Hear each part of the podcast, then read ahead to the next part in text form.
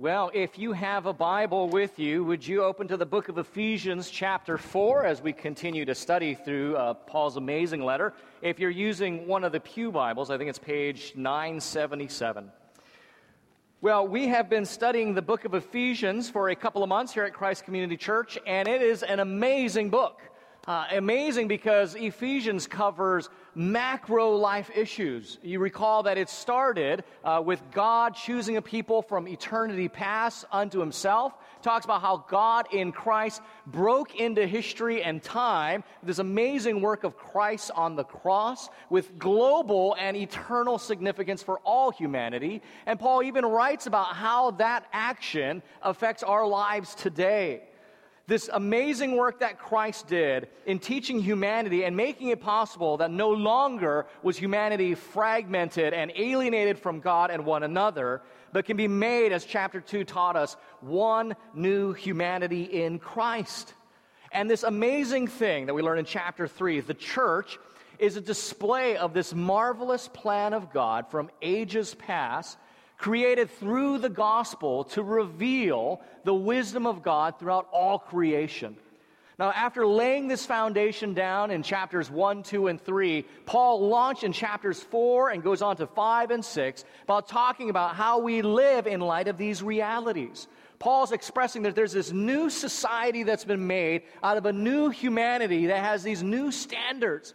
This diverse community that shares a unique unity because it's grounded in the Trinity of God Himself. And it has major ramifications for the way we live, especially contrasted with what we were before, and especially for the Ephesians, their pagan lifestyles, and how they were radically different now.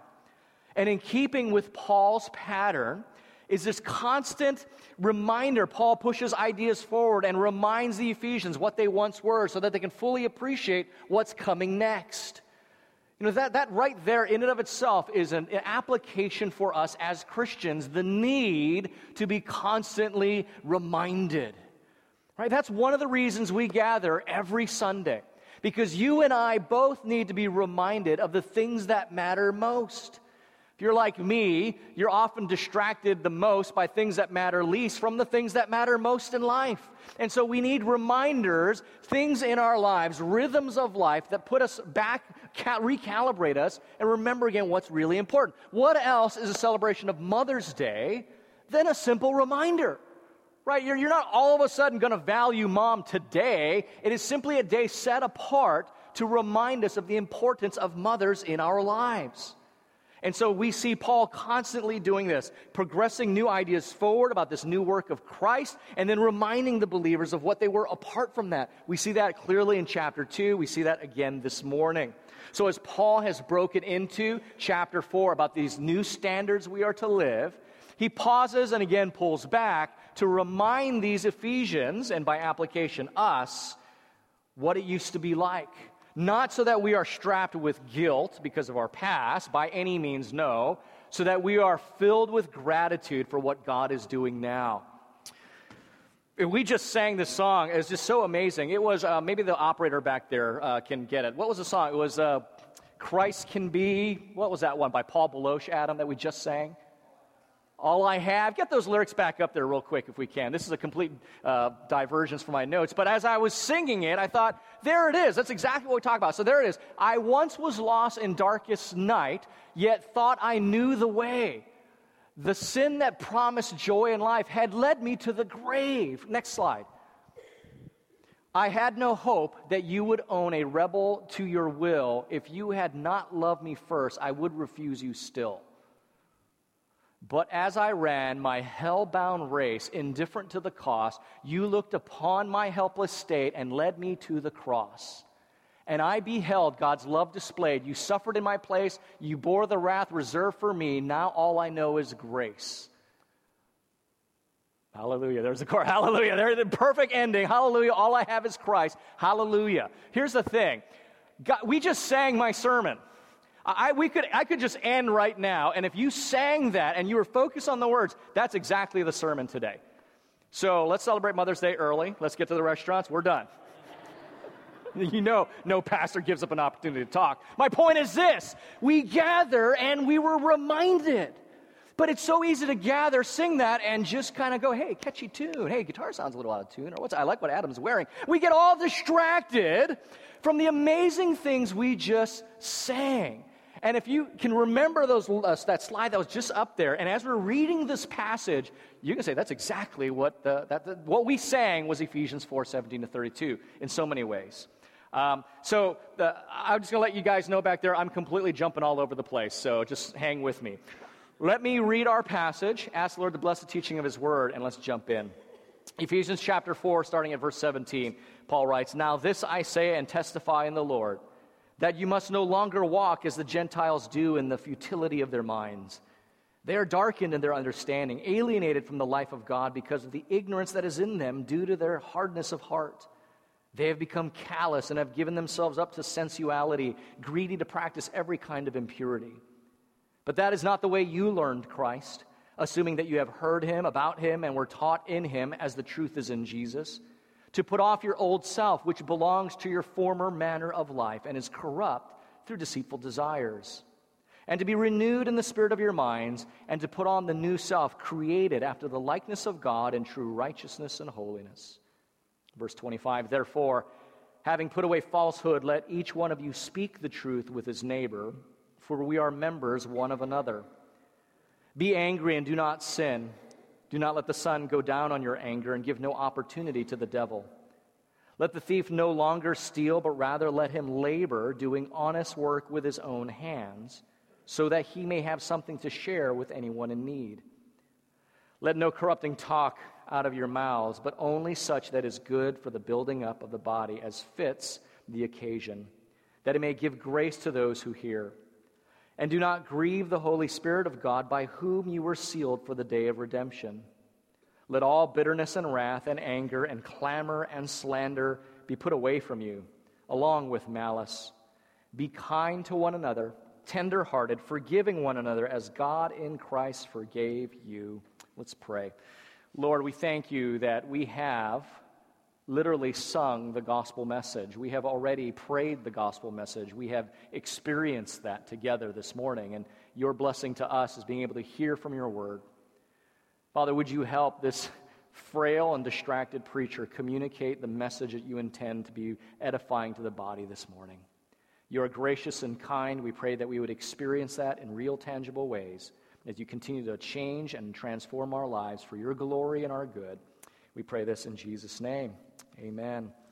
So, Paul is reminding them not to work as the Gentiles did. And he has these vivid describers of how did the Gentiles live? How did they once live? How did we once live? And he says, in the futility of your minds. And verse 17 to 19 is this amazing passage that's so, it's a vivid description of a life completely bankrupt of the things of God.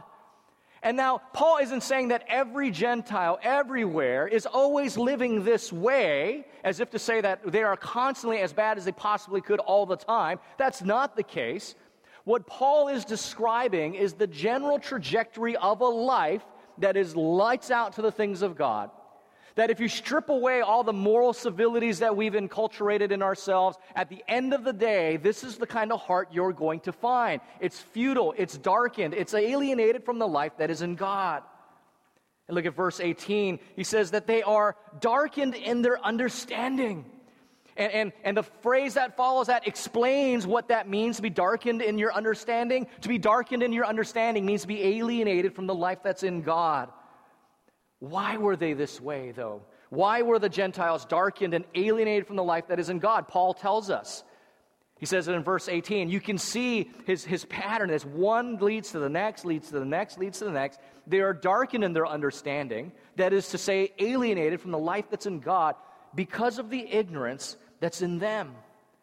But how did this ignorance get into them that led to this alienation and darkness?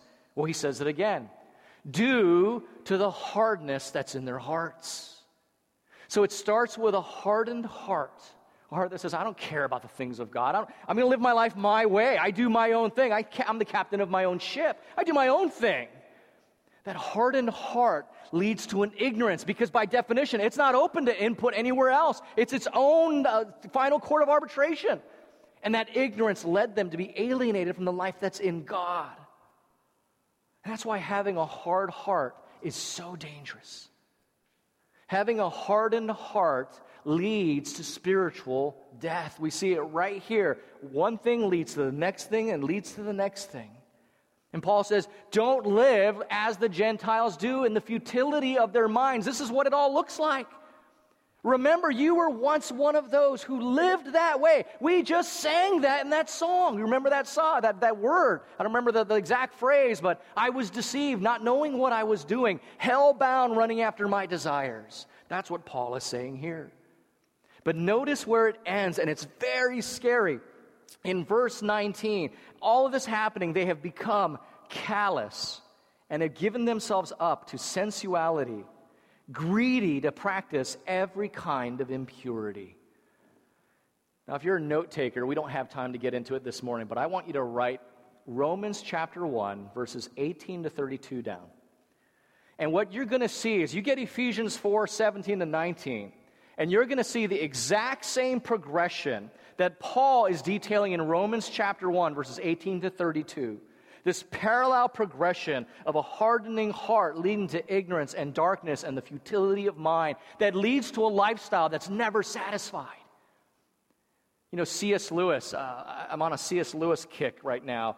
He said something so profound that when you find the things of life, this is what he writes when you find that the things of this life cannot fill you up, it should serve as a reminder that you are not made for the things of this life.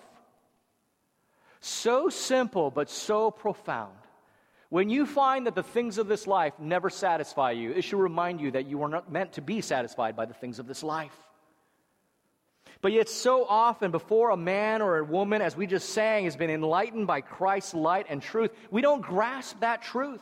I mean, our minds are darkened, right? After all, our thinking was futile. And so, what we do is we try to fill ourselves up with, with one kind of pleasure after another pleasure that actually becomes a vice. And we move on from one vice to the next vice, thinking that that's going to be the thing that gives us fulfillment, fulfillment and meaning. That's why Paul says they were greedy to practice every kind of impurity. Have you noticed, along with me, that there has been an explosion of addictive disorders in our culture? Right? Before it was just maybe one or two. So you had alcohol and you had drugs, and then maybe a more progressive one was gambling. But now you've got, you've got internet addiction, you got pornography addiction, you got video game addiction, you have addiction to other people. It goes and goes and goes. What's going on?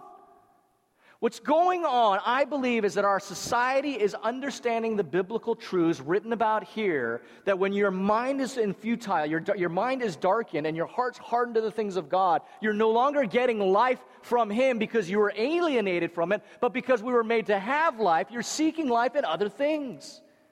But like we sang, those things betray us, and they don't give us life because we're alienated from the life of God but we know we were made for life. We look for life in other things that only betray us.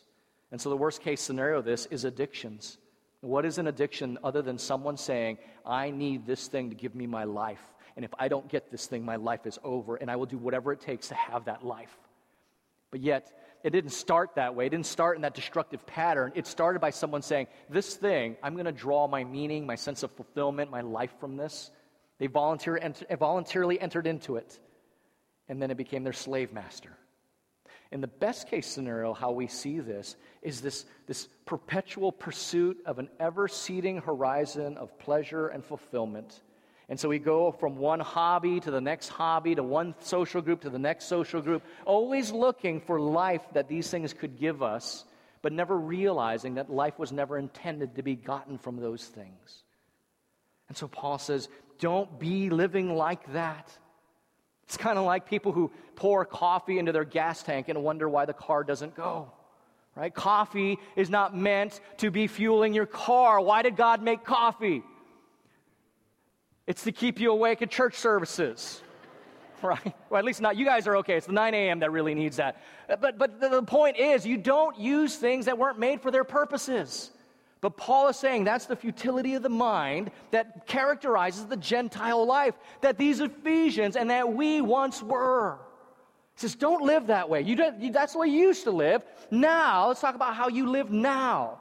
In verse 20, look at verse 20, he jumps to it, says, But that is not the way you learn Christ. And there's this amazing, uh, let me just read to you, assuming that you have heard about him. You put off the old self and you put on the new self. You see that in verse 22 and then verse 24, that phrase. I want you to have a category for that, along with other phrases that are very similar to that. So you'll see this in the New Testament, you'll see this in the Gospels, Paul's writing all throughout the New Testament. This put off, put on, turn from, turn to, repent, believe, darkness, light, dead, alive, alienated, adopted, foreigner, family. What's the point of all those metaphors? That there's this sharp contrast between what once was the case outside of Christ and what is the case now that you are in Christ. This sharp contrast between all these metaphors really reveal how we actually should be living. It is such a sharp contrast. It is as if you were dead and now you're alive. You were in utter darkness and now you're in the light. You were uh, uh, uh alienated and now you've been adopted. That's how stark the contrast is of being, having life in Christ outside of Christ. Look at verses 25 to 32 that, that really is what Paul is doing here. He's, he's contrasting and comparing those two stark lifestyles. And I love how Paul, if you've been with us these several weeks, Paul goes from these amazing, amazing theologically lofty ideals, right, of this new humanity in Christ, this amazing work that Christ done, that, that the plan of God from the ages, and then in a heartbeat comes down to the nitty gritty of human living right here. So he talks about telling the truth controlling our anger, honesty at work, kindness of speech, forgiveness, forbearance. You see that the Christian life is not one without the other. It can be really easy, especially if you like reading books. Christianity's got tons of books involved in it. It can be really easy to like the really lofty theological aspects of Christianity. And particularly if you're like me, if you're a nerd and you like thinking about things, you like that. You got 2,000 years of developed theology and history. But what I love about a local church is you cannot live there if you're going to be in a local church, can you? Because in a local church, it's about the nitty gritty details of our lives. And so you need actually great truths need to be lived out, but at the same time, the way we live our lives have to be rooted in something much bigger than our own perspectives. Our way we live have to be rooted in these great fundamental truths. It's not one or the other. Our discipleship needs both. And so that's why we put a high emphasis on the reading and understanding of the Word of God, but also to put you in like a growth group, to put you in life on life with other people. Because Christianity is not meant to be either or, it's meant to be and also. And we see that in Paul's writing. He goes from these lofty truths right down to just being honest and loving people. And so look at verse 25. Having therefore, Paul writes, putting away falsehood, let each one of you speak the truth with his neighbor. And then he gives a very interesting, I wouldn't have expected this reason for this command, for we are members one of another what you probably expect is Paul to say, hey, speak truth because God is truth and launch again into some theological thing. But he actually says, speak truth to one another because you are members of one another. And remember, what Paul is talking to is a community of people establishing themselves, being a unity. And the reason he says this is that falsehood divides, doesn't it? When you are being false, when you are deliberately speaking false things or, living false lives, you are putting a barrier between truth and reality, right? A truth in the community. And if you notice verses 26 to 31, all of those are warnings about a lifestyle that destroys community compared with a lifestyle that builds community. And so that's what we have here, all of these things. So anger divides the community. Selfishness divides a community. That, that motivation to steal, look at verse 28. I mean, the, the thief literally divides a community because he divides a person from their property or their finances, right? Corrupt speech, verse 29, divides a community because you force people to, to make, take mental sides for or against one another. And so Paul says this, these things should not exist in this new community. You are to be one. But notice as well in those verses 25 to 32, gospel change is not simply not doing the bad thing anymore. If you notice carefully, Paul actually says the opposite of the behavior is now expected of those. So, the person who spoke lies now only speaks truth, he writes. The one who steals, now he actually works. And what did Paul say? So that he can have something to give away, right?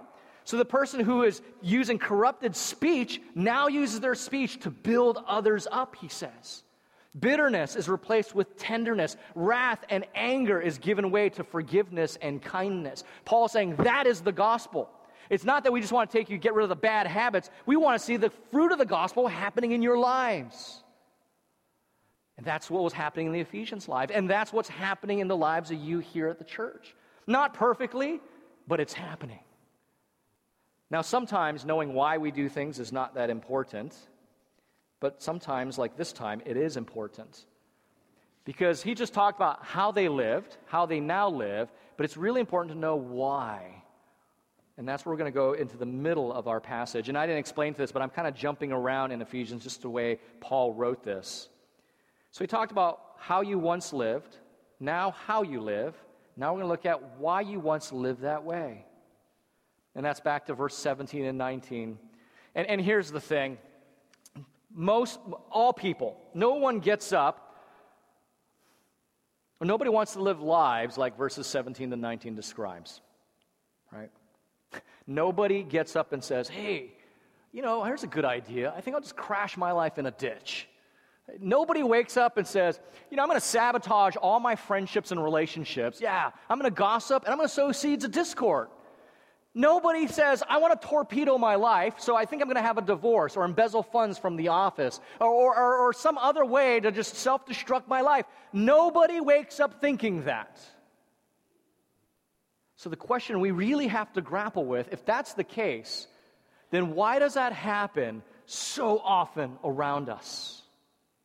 Why do we see lives crashing in a ditch? Why do we see them being sunk like a torpedo hitting a battleship? Well, that's what Paul gets to here. It's two little words in verse 22. At the very end of verse 22 deceitful desires.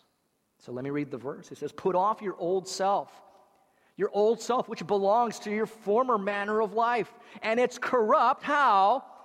Through deceitful desires. Notice Paul did not say these are evil desires, right? He could have said that. There's words for that in the Greek. He didn't say that they were wicked desires. There are words for that in the Greek. Now, the word he chose to use is a word that expresses the idea of fraud and treachery. It's actually it can be defined as a pleasant illusion, an enticement. It's the same word that Jesus uses in Matthew chapter 13 when he's telling the parable of the sower and warning people about the deceitfulness of riches. Well, that's interesting. So, in what way is, our we- is wealth deceitful to us? How does wealth deceive us? Anyone want to take a stab at that?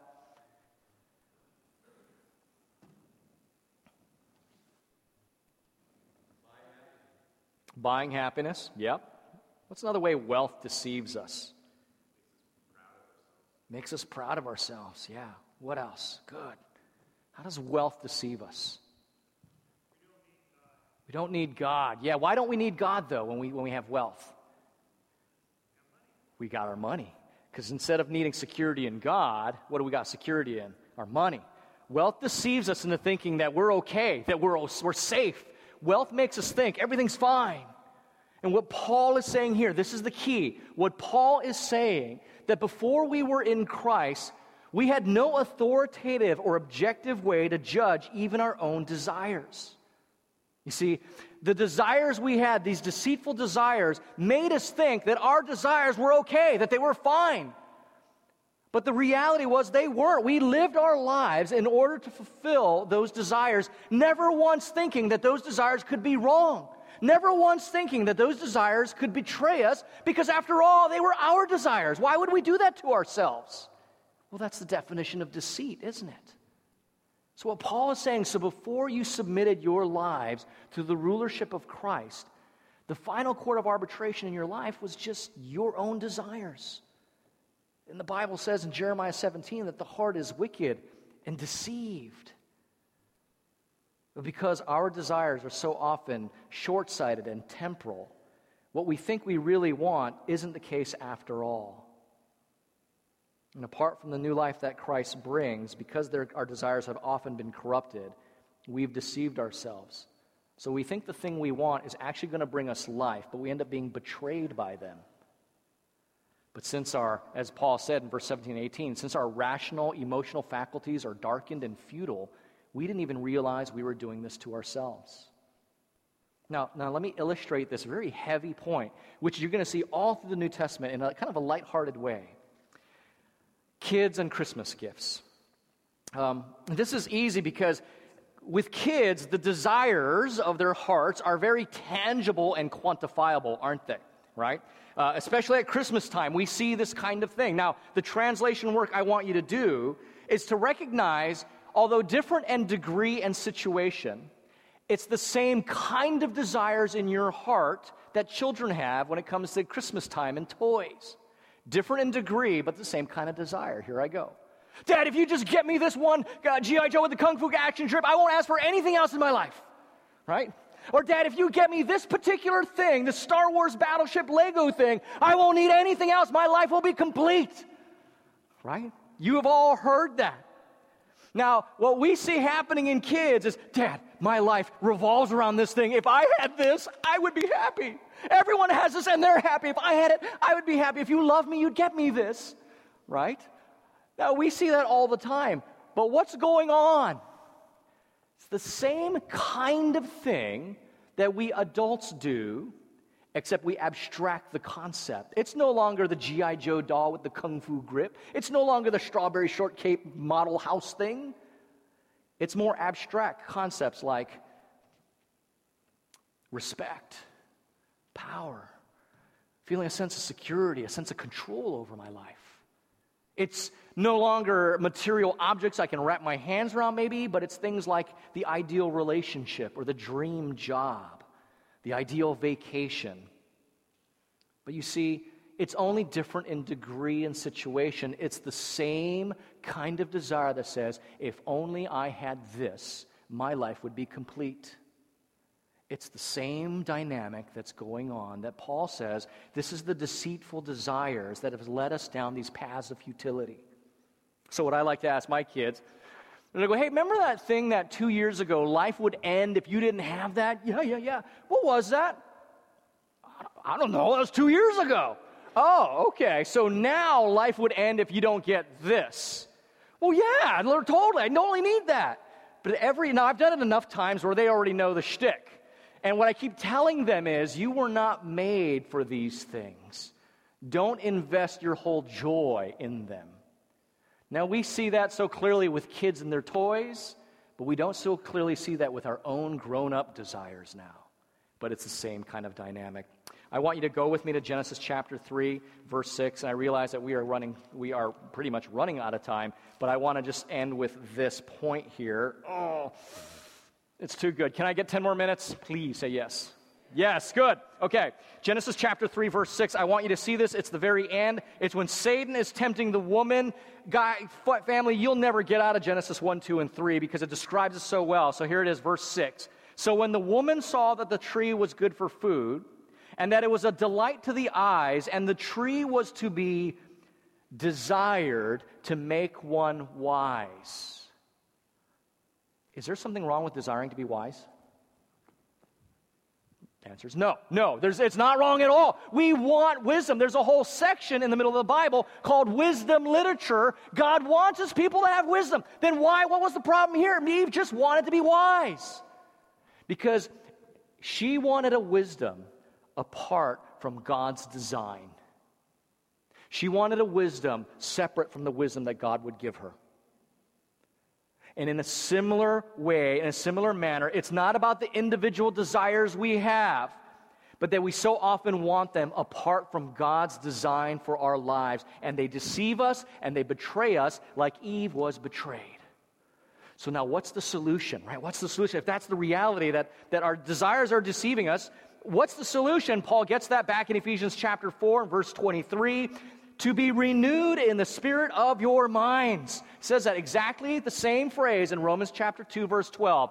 Do not be conformed to this world, this age system with its values and desires, its loyalties and allegiances. Don't be conformed to this world, but be transformed by the renewal of your mind. The psalmist writes in Psalm 119, 105 Your word is a lamp to my feet and a light to my path. If you've been in the church a while, you've heard that verse. See, what the psalmist is saying is, Your word helps us see reality. Your word is the way we understand the reality around us.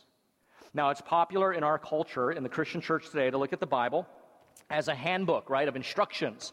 You've heard the acronym Bible Basic Instructions Before Leaving Earth, right? We've heard that. That's kind of helpful, but what happens when you've come across a situation in life that there's no analog in your concordance? right? There's no uh, nuclear disarmament here. God has nothing to say about nuclear destruction. There's nothing on genetic coding, so God has nothing to say about genetics, right? Is that what we're going to conclude?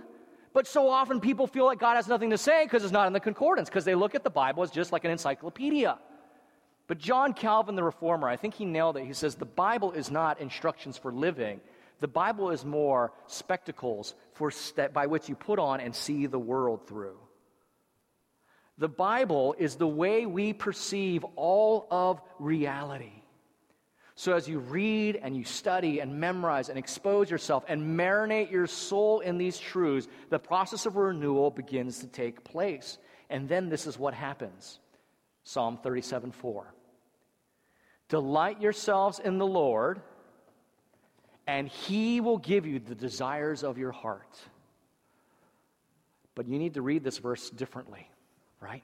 He's not saying, delight yourself in the Lord and you get whatever you want. That's the problem in the first place.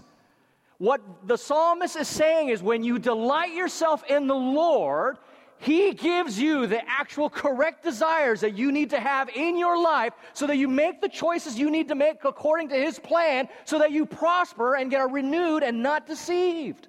That's what the psalmist is saying. That when you delight yourself in God's word and who He is and His character, he gives you the desires in your heart. And so here's the process. As your mind is being renewed because of the Word of God, He is filling your heart with those desires. And now you live out your life in accordance to His plan and wisdom in the choices you make every day. And that's what Paul is saying. This work has happened to you in Christ, right? This is not separate from Christ. We're not talking about a moralism here. Christ is the wisdom we are pursuing. He says this happens in Christ your life begins to be transformed and you're no longer this way. And so let's land this thing here because we're already running late.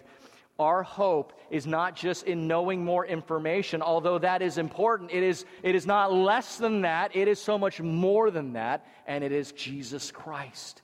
When Paul says you are one new humanity, when he's talking about these great truths, you notice he always has the preposition in Christ.